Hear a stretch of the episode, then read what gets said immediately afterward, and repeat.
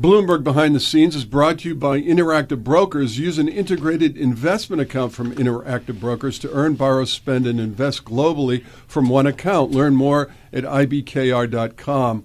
From the Interactive Brokers Market Lounge, I'm Tom Moroney uh, with Kim Carrigan, and joining us now is CEO of DraftKings, Jason Robins. So, Jason, we talked about this big deal, uh, an IPO. I mean, how are you feeling about all this?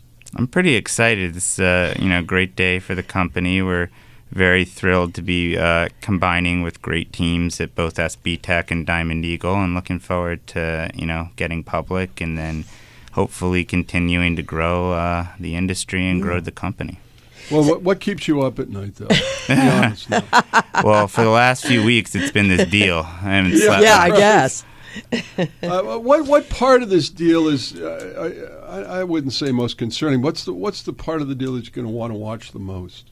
Well, I think the important thing is that you know there's really going to be two uh, key adjustments for us. One is we're going to be combining with SB Tech, and there'll be uh, a lot of work to integrate two companies and bring that together. And the second thing is we're going to have to learn how to be a great public company, and you know that'll be mm. something new to us. But uh, mm-hmm. we've certainly got a lot of great advice, and uh, feel you know confident that uh, we're going to learn quickly.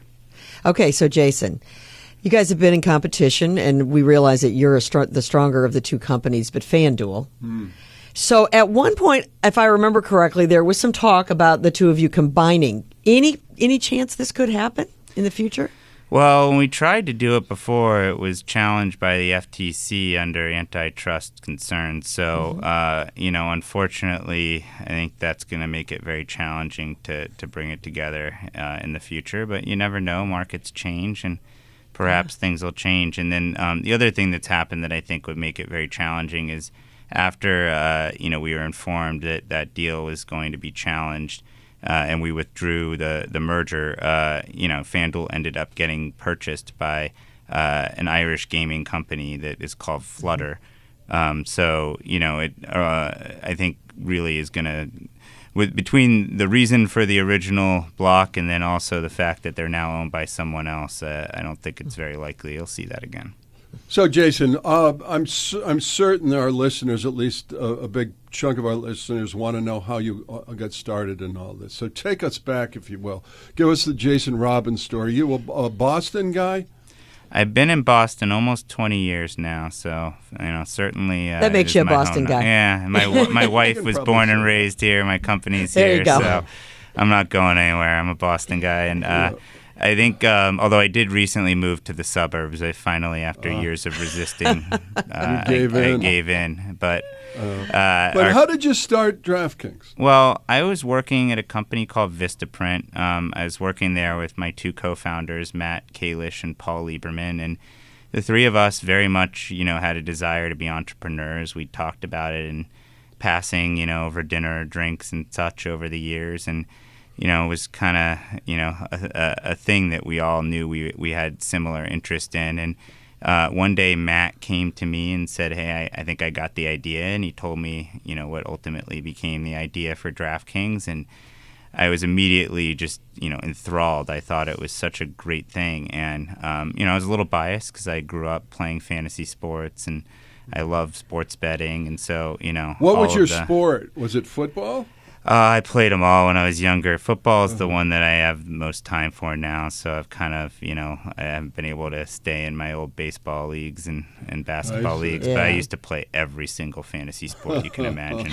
Ones you, you, probably wouldn't even imagine. No, I was never any good, but I liked it. You were, hold, hold on. You, you, were never any good at this. No, no, and I'm worse now. You don't have to be good was. to love it, though. Yeah, exactly. Yeah. yeah, I guess. See, on the on the opening day, everybody's good. Yeah, exactly. Sort of go, That's right. I there. thought I was good week one of every NFL season, and then by about week three or four, I realized I'm not very good. What do you? Um, I, am sure that you know you you have a lot of folks who talk to your customers, but what what is it? What give us some words of uh, advice to those who play fantasy sports. What have you What have you learned as a fantasy player yourself that, that might be useful? Well, as I said, I'm probably not the best to give advice because I'm not very good, and uh, I'm even worse now than I was before because I have so much less time. But yeah. the best advice I give is, you know, just to make sure that you, you you don't overthink things. I think sometimes you know people will have good instincts and then they'll like look at too much and they'll mm. talk themselves out of certain plays or they'll read an mm-hmm. article or see a video where someone's like, oh, I don't like that play, and they'll go back on it. And you know, there's no one right formula for winning. Everybody has a different style. Some people are really intensive data guys or girls and uh, spend a lot of time on that, and others are much more instinctual. Others, you know, really do a lot of reading and, and, and seeing who other people are picking. So there's no real one strategy, but I think the important thing is just to, to follow your, you, you know, whatever works for you and don't overthink it. And then the second thing I would say is, in the game of daily fantasy, don't waste a roster spot. I think a lot of people, when they start off, they take a lot of expensive, you know, high salary players and they end up, you know, saying, oh, you know, I don't, I don't have room for somebody good for these last one or two things. And Mm-hmm. I think you got to try to balance it where you don't waste a spot, and that's really important. Jason, I have a, a son who plays a lot, and his problem is he plays with his heart. we always tell him that isn't the way to play either. a lot of Patriots players on his team. uh, yes. Well, really that's the- actually been a good thing over the past several years or past several. it several has hurt him a little bit this season. I think Yeah. he's had a little trouble this season, unfortunately. Our uh, guest, Jason Robins, CEO of DraftKings, we were uh, talking to him on the occasion of this big deal announced, uh, an IPO, and uh, getting together with two other companies. Uh, so, Jason, what do you do with yourself when you're not plotting uh, IPOs and and and talking to people about how to play fantasy sports? What, what else does Jason Robins do?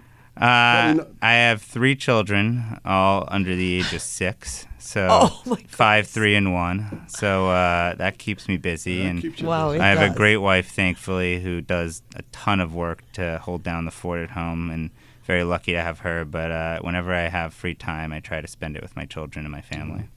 Good for you. Jason Robins, CEO of DraftKings, thank you very much. Thank you. This has been Bloomberg Behind the Scenes from the Interactive Brokers Market Lounge. Behind the Scenes was brought to you by Interactive Brokers. Interactive Brokers constantly strives to innovate and create technology to automate your trading experience with their advanced trading tools. Learn how Interactive Brokers helps lower your costs to maximize your returns at ibkr.com. I'm Tom Moroney with Joe Shortsleeve. This is Bloomberg.